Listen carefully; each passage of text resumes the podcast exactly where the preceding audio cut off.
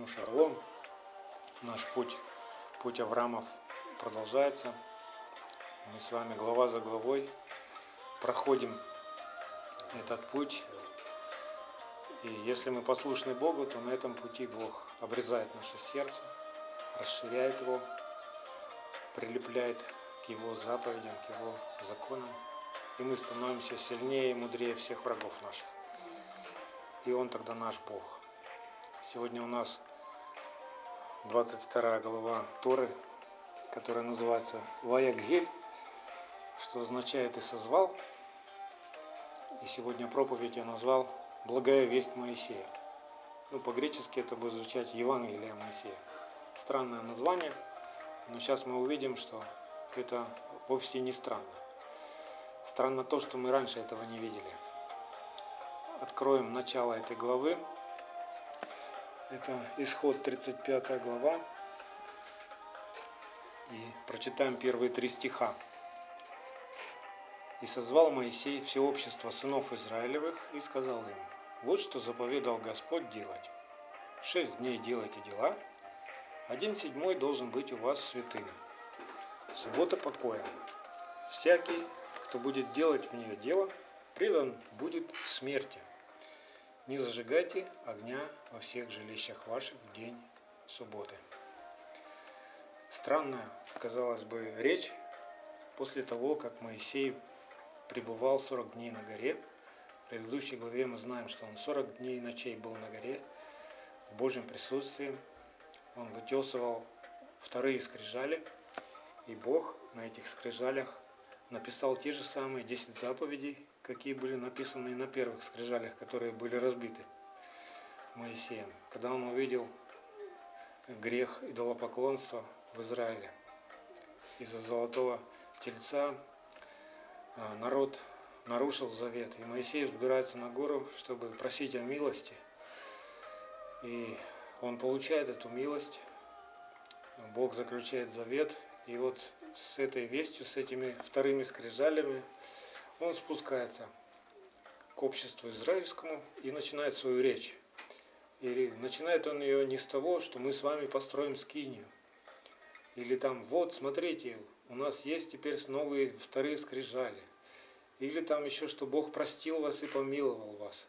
Ну, можно было много вариантов дать, с чего бы Моисею нужно было э, начинать обращаться к обществу. Но первое, что говорит Моисей к обществу израильскому, это вот эти слова.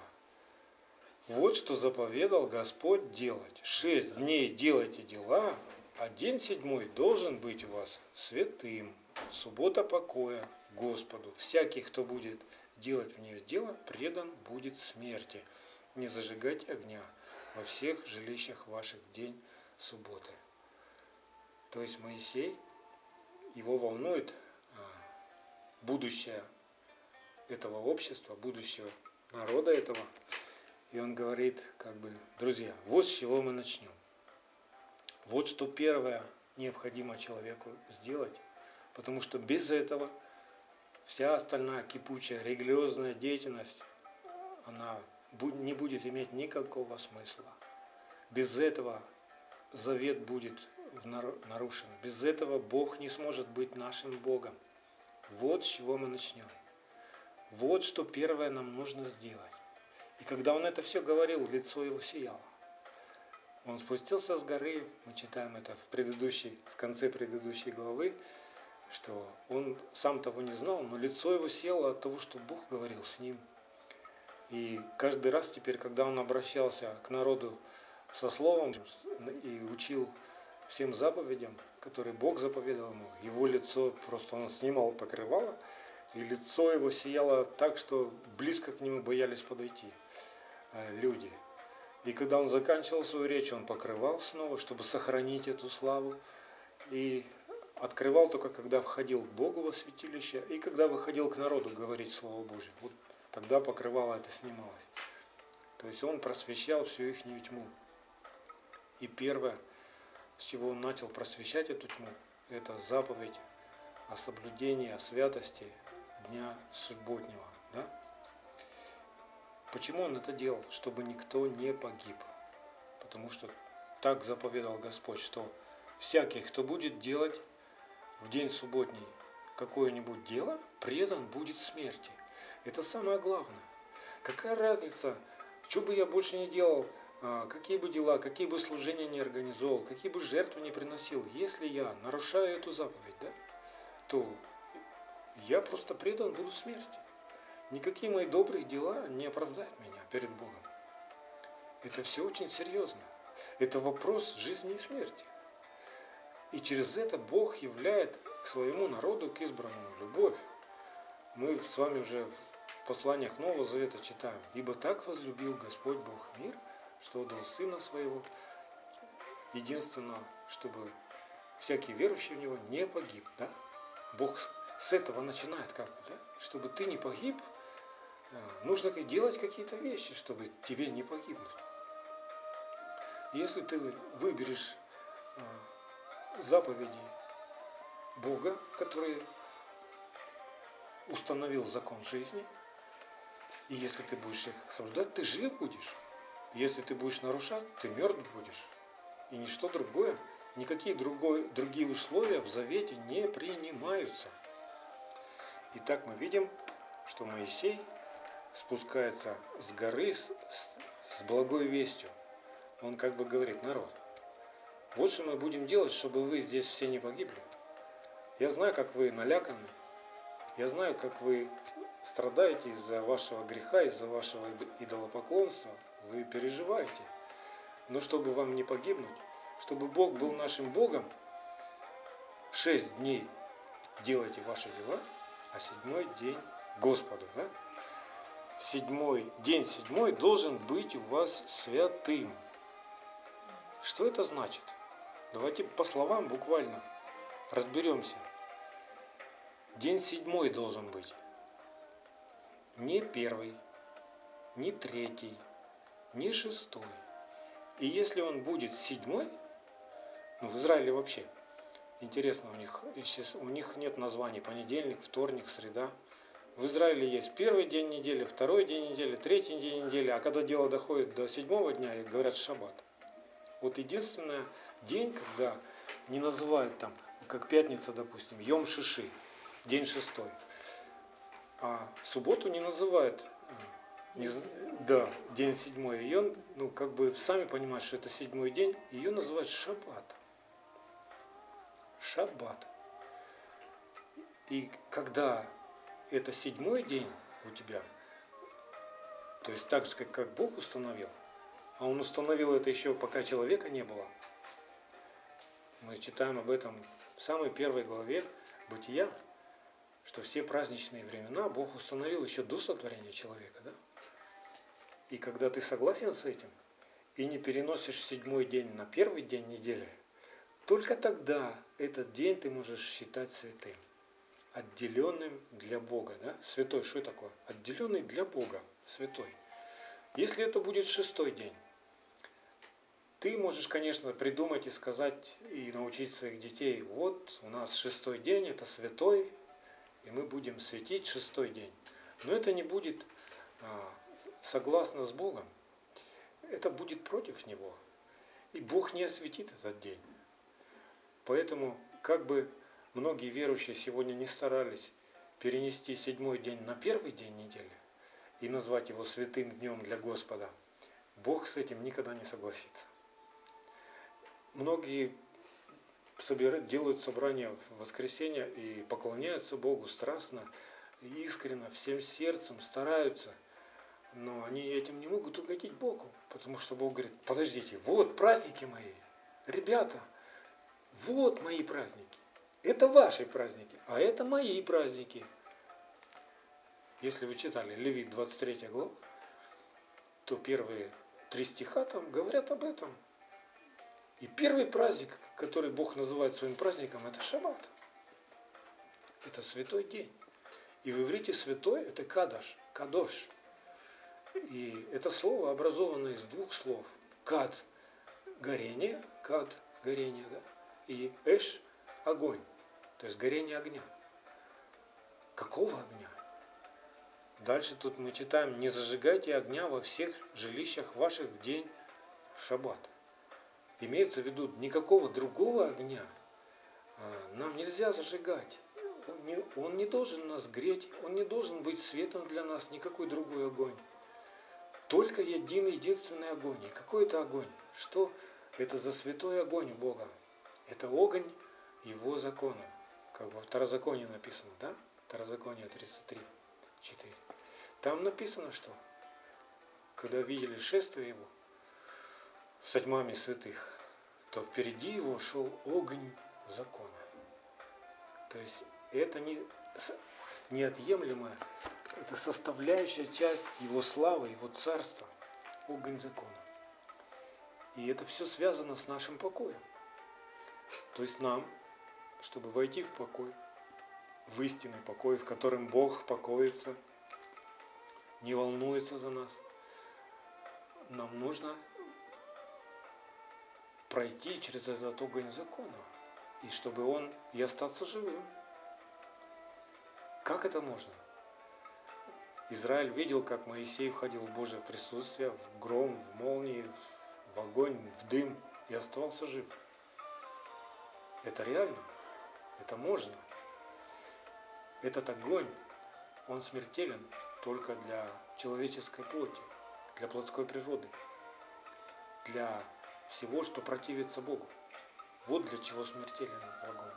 И этот огонь освещает нас, он делает нас отделенными для Бога. Он отделяет нас от этого мира, он отделяет нас от традиции этого мира. И он для того, чтобы мы не погибли, но были вечно, жили вечно с Богом. И это реальность, без которой никак нельзя ни одному человеку спастись. То есть своего рода Моисей а, начинает учить Божий народ спасению. Может ли человек спастись, если он будет нарушать заповеди святого? Сегодня многие верующие считают себя, что теперь они соединились с Господом и один дух с Господом. Как написано 1 Коринфянам 6.17. 1 Коринфянам 6.17 Павел там пишет, соединяющийся с Адонаем есть один дух с Адонаем. И люди сегодня научены, что ты спасен, все грехи твои прощены, но закон тебе не нужен. Ты Вадим духом, а не буквой закона. И это совершенное заблуждение. Как можно соединиться с Адонаем, быть одним духом с Адонаем, если ты нарушаешь его заповеди, вечные заповеди, которые он не отменял? Бог, он уже перестает быть Богом, если он сказал слово, а потом передумал. Говорит, ну ладно, я передумал. Сначала я дам вам закон, а потом взял его и отменил. Ну тогда он какой-то ненадежный Бог. На него нельзя опереться. А где гарантия того, что то, что ты сегодня говоришь, Господи, завтра ты переменишь? На что нам опираться тогда? Мы тогда будем как бы в неведе, в каком-то страхе, в, страх, в страхе ожидания жить, да? в страшном ожидании. Но когда мы знаем, что Слово Его непоколебимо, и если мы будем его держаться, то мы будем живы, как он обещал. И он соблюдает свое слово. Оно не возвращается к нему тщетным, то нам есть на, что, на чем стоять, нам есть во что верить и не колебаться. Да? И потом, если Бог вдруг по рассуждениям многих нынешних верующих сегодня решил отменить закон – то тогда что ж получается? Беззаконие тогда что ли? А мы знаем, что беззаконие это грех, это тьма. И за ним следует погибель. Поэтому Бог никогда не желает погибели тем, кого Он любит.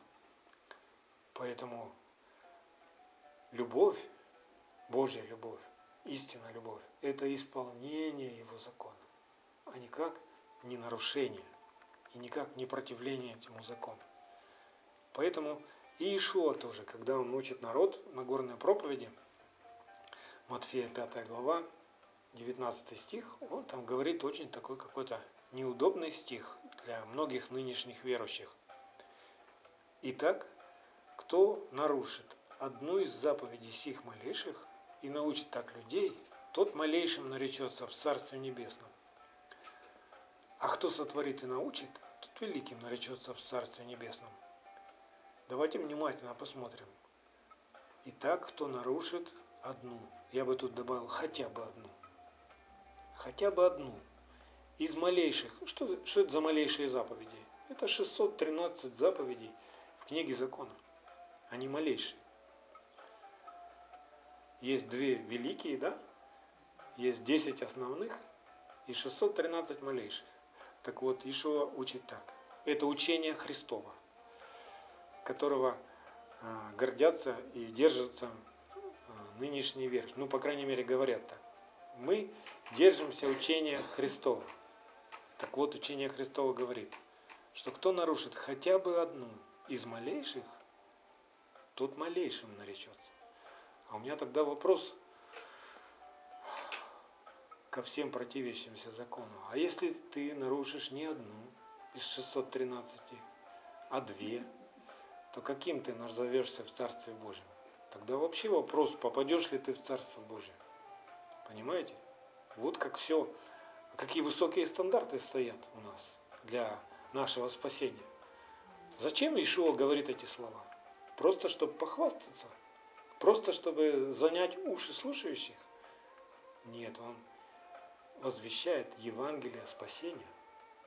Он возвещает Конституцию Царства. Ты не сможешь попасть в Царство Божье со своей Конституцией. Тебе надо научиться на земле Конституции Небесного Царства, Царства Божьего. И тогда ты будешь там гражданином. Ну и чувствовать себя свободно, без всяких ущемлений и ограничений. Аминь. И как нам войти вот в этот а, покой, в который Бог приглашает нас. Он приглашает, потому что это Его праздник, и Он нас приглашает в этот праздник. Войдите в этот праздник. Пусть этот седьмой день будет днем покоя, чтобы вы успокоились от всех своих дел, как я успокоился. А путь в этот покой лежит через шесть дней старательного труда. Написано, шесть дней делай дела свои. Бог не имеет в виду просто какой-то физический труд, творческий. А, он не имеет в виду, что тебе просто надо в 6 дней а, достаточно просто ходить на работу или там взять лопату или а, швабру, убраться дома, там, постирать. Не только это имеет в виду Бог. Бога прежде всего интересует, что происходит внутри тебя. Внутри тебя должен происходить труд любви. Согласитесь, человеку проще что-то внешнее сделать, чем внутри что-то переменить. Нам проще пожертвовать а, крупную сумму, чем простить кого-то бывает. Вот слышали, наверное, наверняка такое, когда человек говорит, ну мне трудно простить, мне тяжело, я не могу простить. Бывает же такое, да? Мы сами это переживаем. Почему так? Почему это такой груз неподъемный? Ведь так все просто. Ну, Бог сказал простить, значит я прощаю. И все, и мне легко. И Бог прославляется. И человек получает шанс к спасению. Да? Так вот, внутри нас должен, это прежде всего, должен совершаться труд в течение шести дней. Каждый из нас, чтобы переживать потом в седьмой день истинный покой с Богом, мир с Богом, да, шалом. Нам надо, как заповедал Павел Тимофею, 1 Тимофею 4,16, вникай в себя и в Тору. Вникай в себя и в Тору. Так поступая, себя спасешь и слушающих тебя. Что это значит? Это значит, что чем бы я ни занимался все шесть дней – что бы я ни говорил, как бы я ни поступал, мне все надо сверять со Словом Божьим. То есть быть в постоянном бодрствовании. Что я делаю? Что я сейчас говорю? Как я сейчас поступаю? Это вообще Машех или не Машех? Я сейчас прославляю Бога или я сейчас упорствую? И Бог противится мне. Что я выбираю? Я сейчас выбираю жизнь или я сейчас выбираю смерть? Если я позволяю своей плоти господствовать, о каком шаломе я могу мечтать тогда? Разве моя плоть приведет меня в шалом? Мне только кажется, допустим, что если я э, прикрикну, то мне будет безопасно, жизнь придет, спокойствие придет, все станут э, бояться меня, послушаются меня, да? И все увидят любовь. Нет, в любви нет страха. Любовь не делает ближнему своего зла. Поэтому внутри меня должен происходить труд. Моя ветхая, земная, необузданная природа хочет своего. У нее свои правила, у нее свои заповеди. Если тебя не слушают, накричи на них, стукни кулаком по столу. Или в лоб стукни. Или подзатыльник дай. И все наладится. Но такой заповеди у Бога нет. Когда я знаю Его заповеди, внутри меня появляется борьба. Мне есть над чем трудиться. И я выбираю. Это трудно. Я молюсь Богу, Боже, укрепи меня. Пусть мое сердце прилепится к Твоим заповедям. Когда я делаю этот выбор, Бог дает мне силу поступать по Его заповеди. Я своей силой не могу. Я понимаю, что мне нужна сила, которая победит ту мою силу. Я хочу кричать, но ко мне приходит сила терпеть, миловать. Но для этого мне надо обратиться к Богу. Не надо выбрать Его. Не надо выбрать, как Его прославить. Не надо выбрать думать о Нем, а не только о себе. Что делает наша плотская природа? А, все ее внимание, все ее желания направлены к ней. Она хочет царствовать, она хочет все контролировать, она хочет все знать, она хочет все иметь. И поэтому и мы ее легко узнаем. Когда я думаю только о себе, о своей выгоде, я потерял Бога.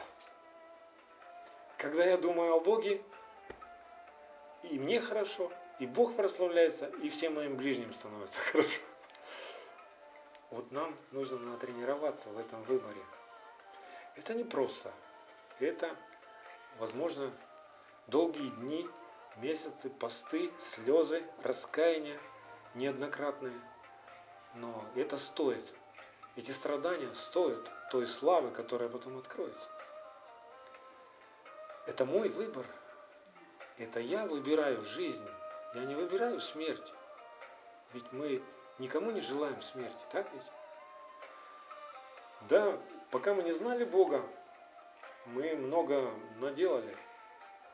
Таких дел, от которых даже тело наше страдает сейчас. Все страдания нашего тела, все болячки наши, это результат наших прежних беззаконий. Это не подарок от Господа. Это мы расхлебываем то, что мы делали неправильно или продолжаем, может быть, еще делать неправильно. Когда мы делаем что-то неправильно, даже клетки в нашем теле нарушаются. То есть все процессы в нашем теле приходят в потрясение, нарушают, они сходят с ума. И мы начинаем болеть. То одно болит, то другое болит, то суставы болят, то голова болит, то в животе что-то урчит, то слабость приходит. Так не должно быть. Бог говорит, что когда ты выбираешь мои заповеди, я буду твоей силой. Я буду в тебе пребывать. Моя слава будет в тебе пребывать. И все, что было нарушено, восстановится. Если я хочу, чтобы восстановились мои отношения с моими близкими, с детьми, или может с супругом, или с родными, с кровными, с друзьями, мне надо выбрать одно. Прибегать к Богу, как к источнику шалома, мудрости, силы, терпения. Сам я не могу терпеть. Он дает мне силу терпеть. Я с Ним становлюсь одно. И Его сила действует. Если раньше я не мог терпеть какие-то вещи, то обращаясь к Богу, происходит чудо. Я вдруг могу терпеть. По чуть-чуть. Но уже то, что я раньше не терпел, я терплю. Это не тебе слава. Это слава тому, к кому ты прибежал, раскаялся, плакал, говорил, Боже, вот так и так, снова и снова. Не могу этого терпеть. Ну, меня крышу срывает. Я не контролирую себя. Признайся ему в этом, но научись от него. Помни, что он сказал. Что гнев не творит правды Божьей. Аминь. Когда ты это помнишь, у тебя появляется ну, ограждение, как бы, за которое ты уже думаешь, прыгать или не прыгать. Перепрыгнул. Там же Бог не может быть твоим Богом. Там Бог начинает быть против тебя. Ты хочешь построить, а Он рушит. Ты хочешь накопить, а Он рассеивает, развеивает. Вот так все происходит, да? И вот эти шесть дней, то есть день седьмой, он как награда для нас. День седьмой должен быть праздником для нас, праздником внутри нас. Если мы внутри не будем переживать радость, шалом, а только снаружи вот как бы мы говорим, мы соблюдаем день субботний, вот смотрите, свечи у нас, вот хала у нас есть, вот мы вечером там садимся за стол, все хорошо. А внутри у тебя дули, взрывы, гражданская война, гнев, ты как бы все это припрятал, и снаружи вот так вот. Так это не шаббат. Не это Бог заповедал нам делать. Бог заповедал навести нам порядок в святилище. Он туда приходит. Когда Он там, тогда Его свет распространяется и на все, что у нас есть. Вот как все это происходит. Все эти шесть дней нам надо учиться от Отца. Глядя, взирая на Машеха, как это у него происходило. То есть он как пример для нас. И укрепляясь его силой. Когда мы берем Слово Божье, да, тогда у нас есть шанс, что на это Слово Дух Божий придет. Потому что Дух Божий приходит и оживляет только Слово Божье. Он не оживляет твои слова, твои хотения. Он оживляет волю Божью, Он оживляет, делает живыми, реальным для тебя. Только то, что сказал Бог. И когда ты это выбираешь, у тебя есть шанс, что придет сила, что ты укрепишься, и тогда ты духом сможешь умертвить все дела плотские. Мы понимаем, что мы делаем многие вещи неправильно, да? Что вот бывают наши эмоции перехлестывают, и ты как неуправляемый становишься. Где взять силу управлять своей плотью? Тебе нужен только Дух Божий. Тебе нужно соединиться с этим Духом. Это крест. Это смерть плоти. Ее нужно распять. Кто-то должен умереть. Либо ты распнешь Машеха, либо ты распнешь свою плоть. Хочется покричать. Ты понимаешь, кто хочет покричать. А что вместо этого? Терпеть. Если ты выбираешь терпеть, то покричать будет на кресте. Если ты выбираешь покричать, то терпеть будет на кресте. И вот ты выбираешь сценарий, что будет происходить в твоей жизни. Выбирая нарушить заповеди, нарушить Слово Божие, ты выбираешь своего рода, ну как бы, сам себе погибель выбираешь. Гнев сам себе выбираешь. То есть, ну, это нельзя назвать умным поступком. Это глупо, это беспечно. И мы с вами растем, и духовно взрослее, мы должны давать отчет, быть ответственными за свои поступки, за свои слова. Это не происходит быстро, вот так вот щелкнул пальцем, и ты взрослый. Нет. Большая победа, она складывается из маленьких-маленьких побед. Победил одно маленькое желание, ты победил. Пришла сила. Она сделала тебя сильнее, ты почувствовал это ты можешь победить что-то большее. две маленькие победы, три маленькие победы, десять маленьких побед получается. И ты уже приходишь на шаббат, у тебя уже глаза сияют, как у Моисея. Может быть еще не все лицо, но уже блеск в глазах. Бог работал с тобой. Ты видишь его славу, ты видишь, как он тебя подкрепляет. Он дает тебе терпение, он дает тебе а, простить кого-то, он дает тебе эту силу не поступить по своей похоти, по своим желаниям, а поступить так, как он сказал поступить. И это за это вся слава. Это чудо. Это чудо происходит. Сегодня многие охотятся за чудесами. В интернете вы уже видели, наверное, этот ролик, да? Это ты мне прислала ролик про ангелов, там, что ангелы на собрание появились, там вдруг ангелы. Ну, такой красивый монтаж компьютерный, конечно. Я не против того, что ангелы э, есть. Я верю, что они есть. Я верю, что они созданы Богом, э, чтобы служить человеку. Да, да. И они могут показаться, и они могут показаться, чтобы человек обрел спасение или услышал что-то, весть от Господа, есть ангелы-посланники, есть ангелы-губители, э, много ангелов у Бога, да? Но Бог нам нигде не говорил, собирайтесь, чтобы увидеть ангелов. Или ищите, чтобы вот если ангелы появились, все, тогда вы спасены. Если ангелы не появились, ну проблема. Если к вам пришел пророк и не появились ангелы, значит это не пророк. Но я, слушайте, Слово Божье по-другому говорит, что если пророк какой-нибудь восстанет из среды тебя и скажет, и какое-то чудо произойдет, но при этом в его устах не будет ведения и закона, то это не пророк Божий. Такого пророка тебе надо ну, побивать камнями. То есть этому пророку надо рассказать Евангелие.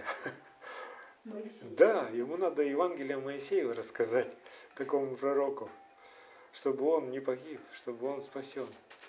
А там прямо подпись на этом ролике, что такой-то пророк на воскресном служении в такой-то церкви. Ну сразу же, ну вот, уже все ясно. Какое воскресное служение? Разве Божий пророк придет на воскресное служение и скажет, ну, аллилуйя, слушайте, вот Бог э, то-то и то-то будет говорить. То есть пророк придет и скажет, эй, вы что, забыли заповедь о дне субботнем? Чего вы сегодня собрались? Вам надо было вчера собраться. Бог приготовил для вас все вчера. То есть вот по таким простым вещам, когда ты знаешь Слово Божье, ты уже можешь определить, слушать тебе того пророка или нет. И ты можешь уже ясно сразу с первых секунд этого ролика ты сразу поймешь, это подделка. Ну и потом ангелы, они не такого же роста, как люди, как там в этом клипе нарисовано. Ну, там на голову чуть-чуть выше. Ангелы там такие, что когда человек видит, он падает просто перед ним от, от величия этого ангела. Страх нападает. А тут такие пришли с крылышками, стоят, машут. И одежда шатает. Да, и ну, компьютерный монтаж, но ведь это сейчас неудивительно, сейчас люди научились такую графику компьютерную делать, mm-hmm. что они тебе и могут сделать, как земля разверзлась там, и, и ад ты увидишь там, и все, то есть и дьявола тебе сделают живого. Сейчас все, что хочешь, можно увидеть. Поэтому нам не надо гоняться за чудесами и искать этих чудес. Нам надо искать Бога, творящего чудеса люди многие бегали за Ишуа Машехом и говорили, ну покажи нам чудеса, знамения, ну-ка, давай-ка. А он говорит, а не, вы лукавые, вы ищете чудес, а не Бога. Чудеса, они кругом, они и так происходят. То, что ты сегодня дышишь, то, что ты сегодня проснулся, это уже чудо. Посмотри на свою руку, это уже чудо. Любое откровение от Господа, это уже чудо. Любая маленькая даже победа, которая происходит внутри тебя, это уже чудо. Ты чего-то не мог, что-то тебя донимало, и ты это победил в себе. Побеждающий наследует все. Аминь. И вот эти все шесть дней, а, это такой путь в шалом, да? В совершенный шалом. Машеха, который Бог заповедал и Аврааму. Помните, мы читали с вами главу Лех-Леха. Это идти к себе истинному. Если ты не идешь к себе истинному шесть дней, ты никуда не придешь в седьмой день. Или это как в 17 главе Бытия, Бытие 17.1, что надо ходить перед Богом, быть непорочным, наступая на себя, наступая на свои страсти и похоти. Только так ты можешь быть непорочным, и только так ты войдешь в шалом. В его скинию, в его обитель, да, в его покой невозможно войти со своим беззаконием. Ничто нечистое не может приблизиться к нему. Ты дойдешь только до огня, и если ты любишь это, ты сгоришь в этом огне. Но в покой ты не попадешь. Но в этом огне все явно становится, ты понимаешь, ух ты, горит. Что горит? Горит твои страсти, твои похоти, твои грехи, твои беззакония. Вот что должно сгорать в этом огне. А ты одной природы с огнем. Ты горящий человек. Ты человек с горящим сердцем. Внутри тебя светильник, внутри тебя пожар, который зажигает других. Ты сам остаешься живым, а внутри тебя огонь. Вот таким был и Моисей. А, в покой Божий человека никак не приведет его упорство или беспечность. Ты беспечно шесть дней провел, ты не вникал ни в себя, ни в Писание, и ты хочешь переживать Божий покой в день субботний. О, наконец-то день субботний. Вкусно покушаем, попоем песни, поставим галочку. Мы были в собрании. А что с тобой произошло? Что ты понял за эту неделю от шабата до шабата? Что с тобой стряслось? А ничего не стряслось. Ну тогда вопрос. Ты что, бездельничал шесть дней? Это тоже нарушение заповеди. Если ты шесть дней бездельничаешь, ничего не делаешь, то о каком седьмом дне ты можешь мечтать? Шесть дней. Делай дела. Побеждай себя. Неси свой крест, наступай на себя. Да. Знаете, что нас приводит в покой Божий? Вы сейчас удивитесь, я вам прочитаю из 2 Коринфянам 3.7. 2 Коринфянам 3.7. В этот покой нас приводит славное служение смертоносным буквам. буквам. Верующие христиане они искаженно понимают это Слово Божье, и поэтому для них закон это что-то страшное. Они твердят, буква убивает, буква убивает. Но они не понимают, что буква, она как меч обоюдоострый. И она убивает твою плоть. Она убивает твои плотские страсти и похоти. И ты понимаешь, что тебе надо с ними что-то делать. Тебе нужно оружие против них, тебе нужна сила против них. То, что тебе обрежет твое сердце. Так вот, буква убивает плотскую природу. А для духа возрожденного каждая буковка, каждая точечка, каждый знак в Торе – это хлеб. Каждая буква – это крошка этого хлеба, которая даст тебе жизнь и силу. Как Ишуа и учил. Я хлеб – если вы не будете кушать плоти моей, пить крови моей, вы не будете иметь жизни. И если ты шесть дней ничего не ешь и не пользуешься мечом, то о каком покое тогда можно говорить в день седьмой? Это будет игра, это фикция будет, это религия будет. Если шесть дней не было никакого труда, то на седьмой не будет никаких перемен.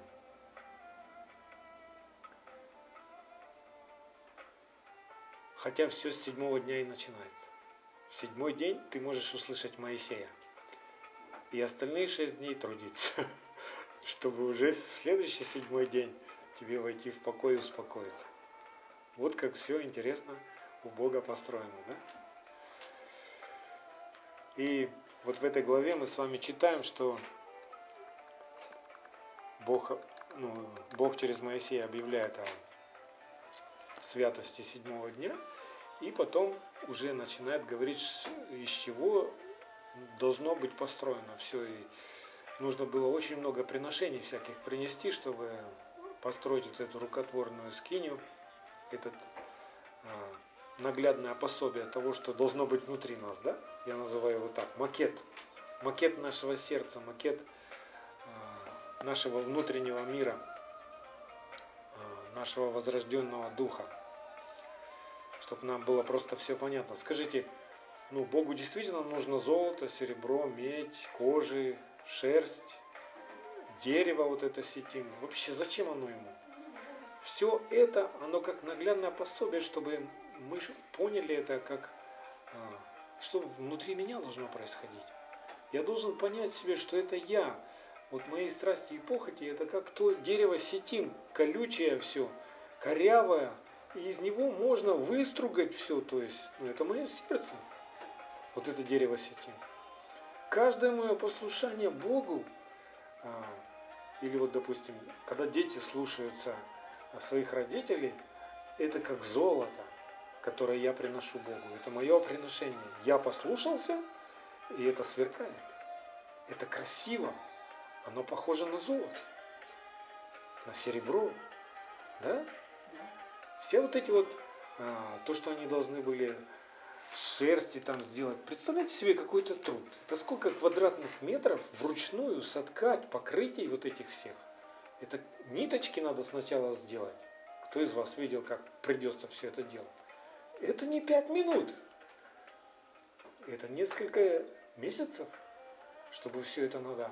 А мы так хотим вот быстрых изменений каких-то и, и огорчаемся, что вот услышали, попытались один раз сделать что-то, и как бы а покрытия еще нет.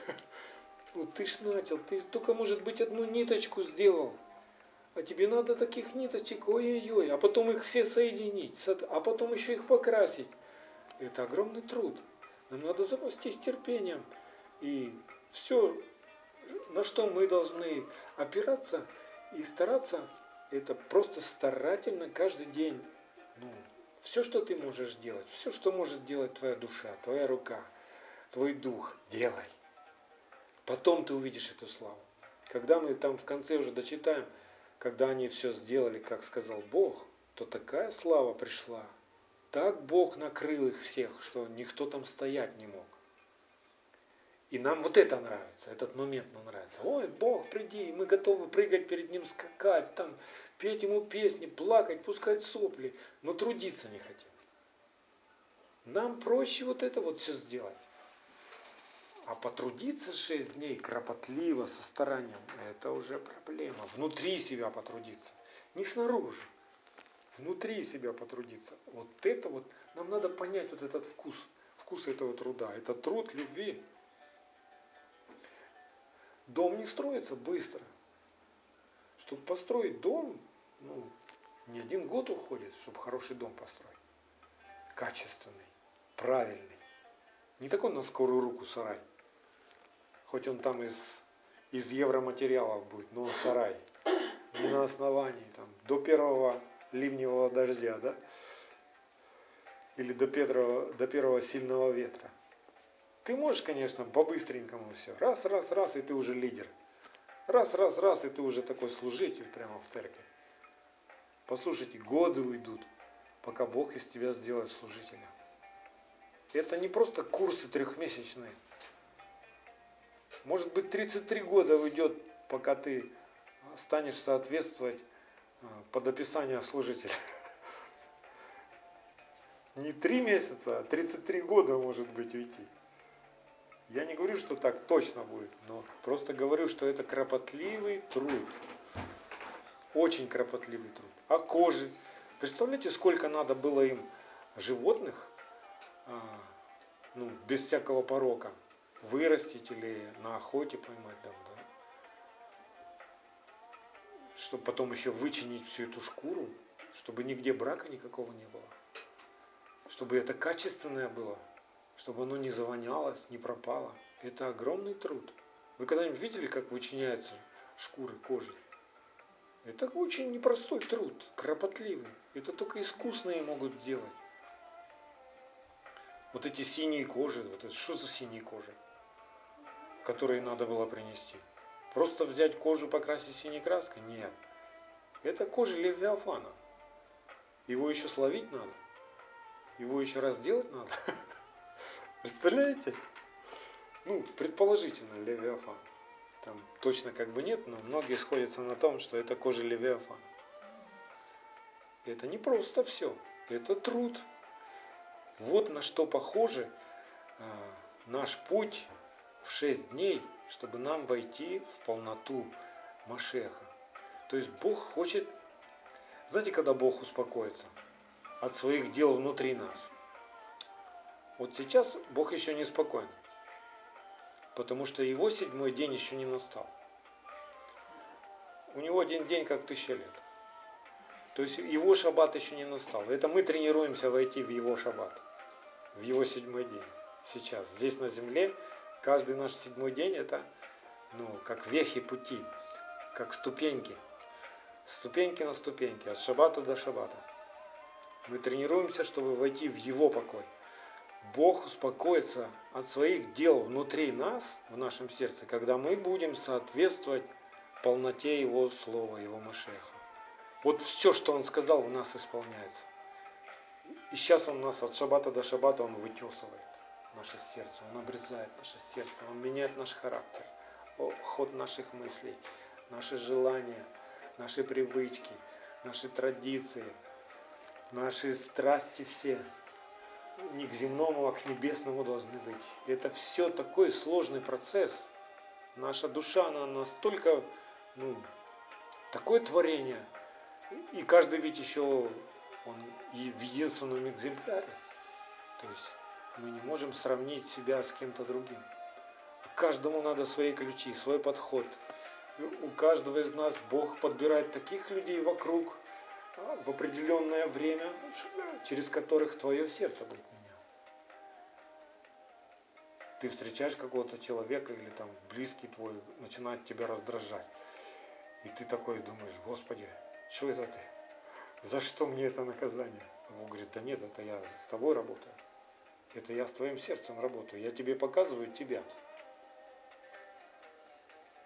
Чтобы ты увидел себя истинного насколько ты сейчас не соответствуешь тому, какой ты истины есть. Какой ты истины я написал от Машех. Вот это ты. А теперь давай посмотрим, что у тебя обрезать. Гнев, раздражение, зависть, гнилые слова. Давай все это будем. Ты разрешаешь мне? Давай будем делать. А, стоны, крики, сопли, пар из ноздрей. Но это труд.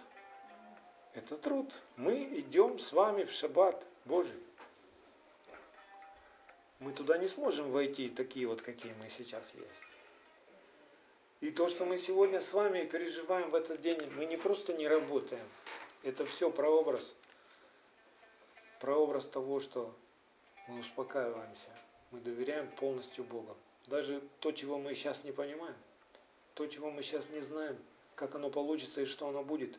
Мы просто приходим к Богу и говорим, ты царь, ты сердцеведец, ты нас соткал, ты нас обрежешь, ты нас исправишь.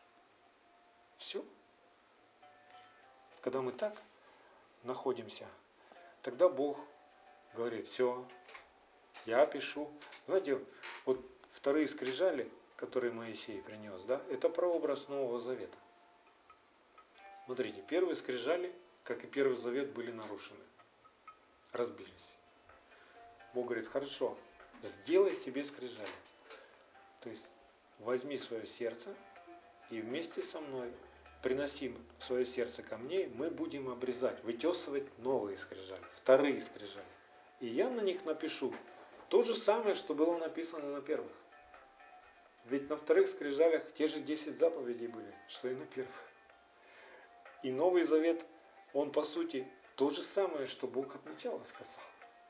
Это люди сейчас обмануты. Так же самое, как и книга Второзакония. То есть в книге Второзакония Бог не придумывает каких-то еще новых заповедей. Он второй раз повторяет все то, что он сказал раньше. Своего рода книга Второзакония. Это свидетельство Моисея, что Машех был уже в нем. Вся книга Второзакония, она как реки воды живой вытекла из Моисея. Моисей уже был как бы не сам по себе, а Машех был в нем. Все, что в нем звучало, говорило и происходило, это уже был Машех. И Второзаконие – это тоже прообраз Нового Завета.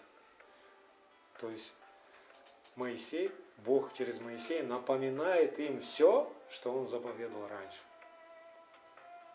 Не что-то новое. Точно так же Ишуа Машех. Он пришел, и он напомнил все, что нужно человеку для спасения, чтобы человек не погиб. Разве мог Иешуа отменить день а, седьмой, перенести его на воскресенье? Потому что тогда красными чернилами такими вопрос возникает а, у нас. Так подождите, а Бог же говорил, что будет предан смерти, кто делает какие-то дела в этот день. Что с этим делать? Ну ладно, там субботу перенесем на воскресенье. А что насчет смерти? Возмездие за нарушение Торы – смерть. Об этом Павел говорит. Ничего не изменилось. Все по-прежнему актуально. И суть Нового Завета – это закон Твой в сердце моем. Мы песню такой поем. Желаю исполнить волю Твою, закон Твой в сердце моем. Что в сердце моем? Закон. Какой закон? Новый закон? Да нет, тот же самый. Тот же самый закон. Все актуально, все работает. Ишуа, проповедуя Евангелие Царства на земле, не раз приводил в пример Моисея. Всем, кто слушал Ишуа Машеха, он не раз слышал от Ишуа, ну, как Ишуа вспоминает Моисея. Помните ту притчу о богаче и Лазаре, да? Как там богач увидел Авраама и просил там. И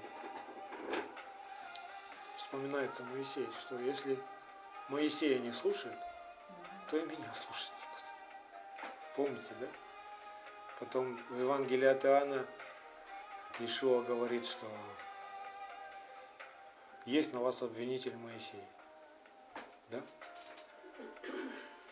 Что ну, невозможно обрезать свое сердце, невозможно распять свою плоть, если ты не знаешь а, закон. Вот сегодня христиане берут, вырывают из контекста Познайте истину, истина сделает вас свободным. И подразумевается у каждого своя истина какая-то. И для кого-то истина это, ну, они называют Ешова Машеха Богом, и типа, вот если ты это узнаешь, то будешь свободен от закона. Ну, вообще безумие какое-то. То есть люди радуются тому, что закона нет. Это, это полное безумие, потому что без закона Бог называет это грех. Когда нет закона, нет порядка, хаос. И этот хаос мы сейчас видим. И он наполняет современную такую церковь римскую. Хаос. У каждого свои деноминации, свои учения. Все разделены. Все мечтают быть вместе, но никак не могут соединиться. Вавилон. Смешались языки. Никто не понимает друг друга. Почему? Потому что сказали, закон нам больше не нужен. Это старое, это ветхое, это только для евреев. Тогда аминь, только для евреев, только для народа Божьего. Все остальные это не народ Божий тогда получается. Раз тебе не нужен закон Бога Израиля, то тогда тебе и Бог Израиля не нужен. Тогда ты и не Божий народ. Живи по своим законам, живи по своим традициям, по украинским, по американским, по немецким – по-русским, как ты хочешь. Но в конце тебя ждет погибель. Бог предупреждает, если они не научатся путям народа моего, пророке Иеремия, то истреблю такой народ. Вот какой финиш будет. Печальный. поэтому нам нельзя молчать.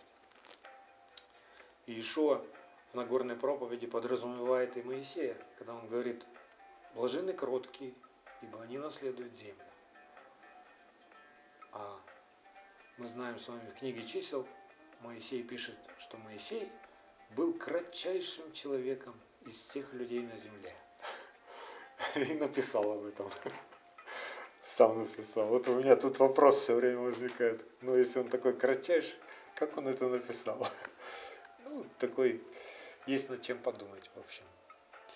Потом мы с вами из, из пророка Исаия знаем, в 63 главе Исаия, в 11 стихе, а, там напоминается, пророк напоминает Израилю, что Моисей был исполнен Святого Духа Божьего. То есть он был в один Духом Божьим, Моисей. Потому что для многих верующих Моисей это что-то какой-то старик такой, вредный, такой весь буквоед, книжник, законник – что он может для меня сделать, типа Моисей? А Моисей в пример был приведен Ешо Машех. Через Моисея Бог а, пророчествовал о приходе Машеха. Это во Второзаконии, 18 главе, с 15 по 20 стих, где Бог говорит, из среды к Израилю, из среды тебя воздвигну пророка. Да? И он говорит это о Машехе. И в конце ну, предыдущей главы а, недельной мы с вами читаем, как сияло лицо Моисея. Дай Бог, чтобы у каждого из нас так сияло лицо, так, что к нам боялись подойти. Вы хотите так сиять? Вы хотите так встречаться с Богом и так с Ним близко беседовать, и так наполняться Его славой, что после молитвы к нему вы выходите и можно экономить электроэнергию в вашем доме, потому что вы будете освещать весь дом. Но это духовные вещи. Нам надо ревновать, нам есть о чем ревновать. Да?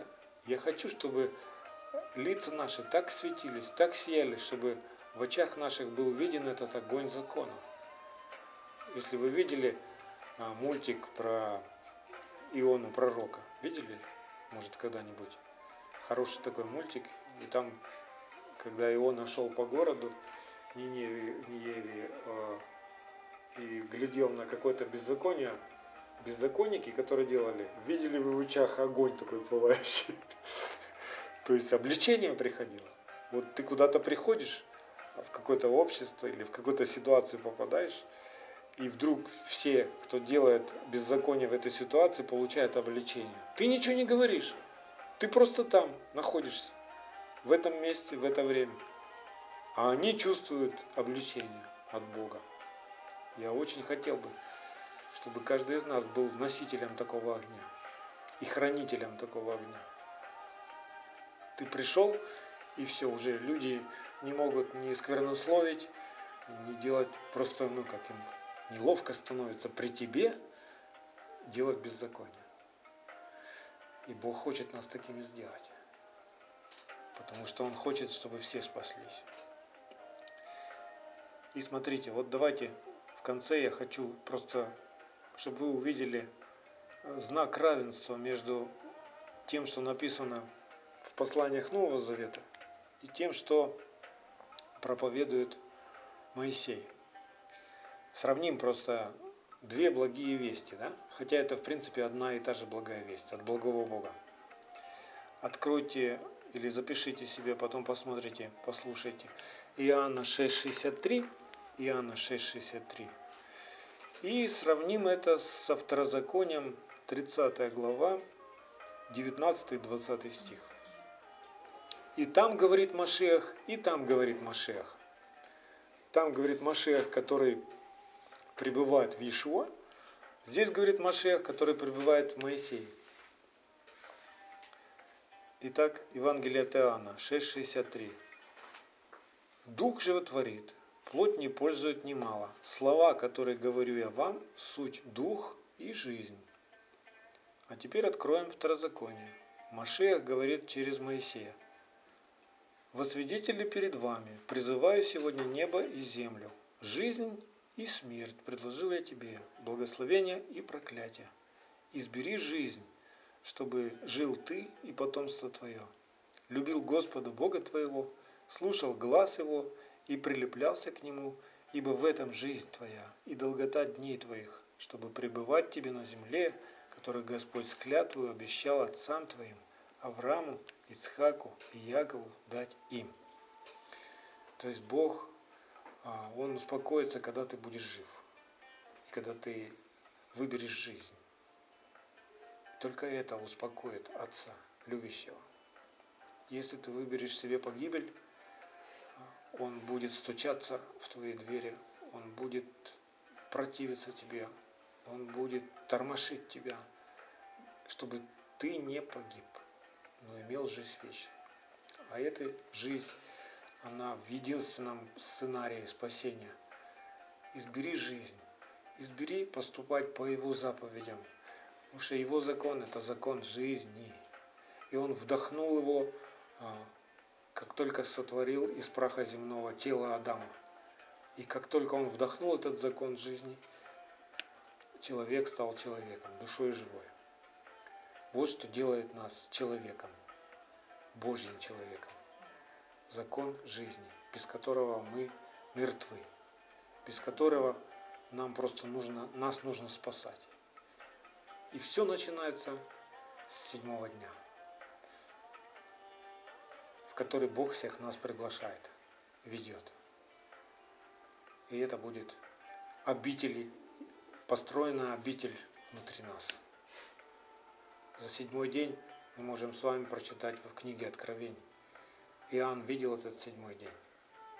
Все скиния Бога с человеками. 21 глава. Приготовленный как невеста, да? Украшенная. Новый Иерусалим. Все связано с Израилем, все связано с двенадцатью коленами Израиля, все связано с его заповедями, с его законами, с его постановлениями, с его уставами. Поэтому пусть шаббат Божий, пусть шалом наполнит каждую молекулу, а каждый кирпичик, из которого строится храм Божий в каждом из вас. Аминь. Аминь. Все.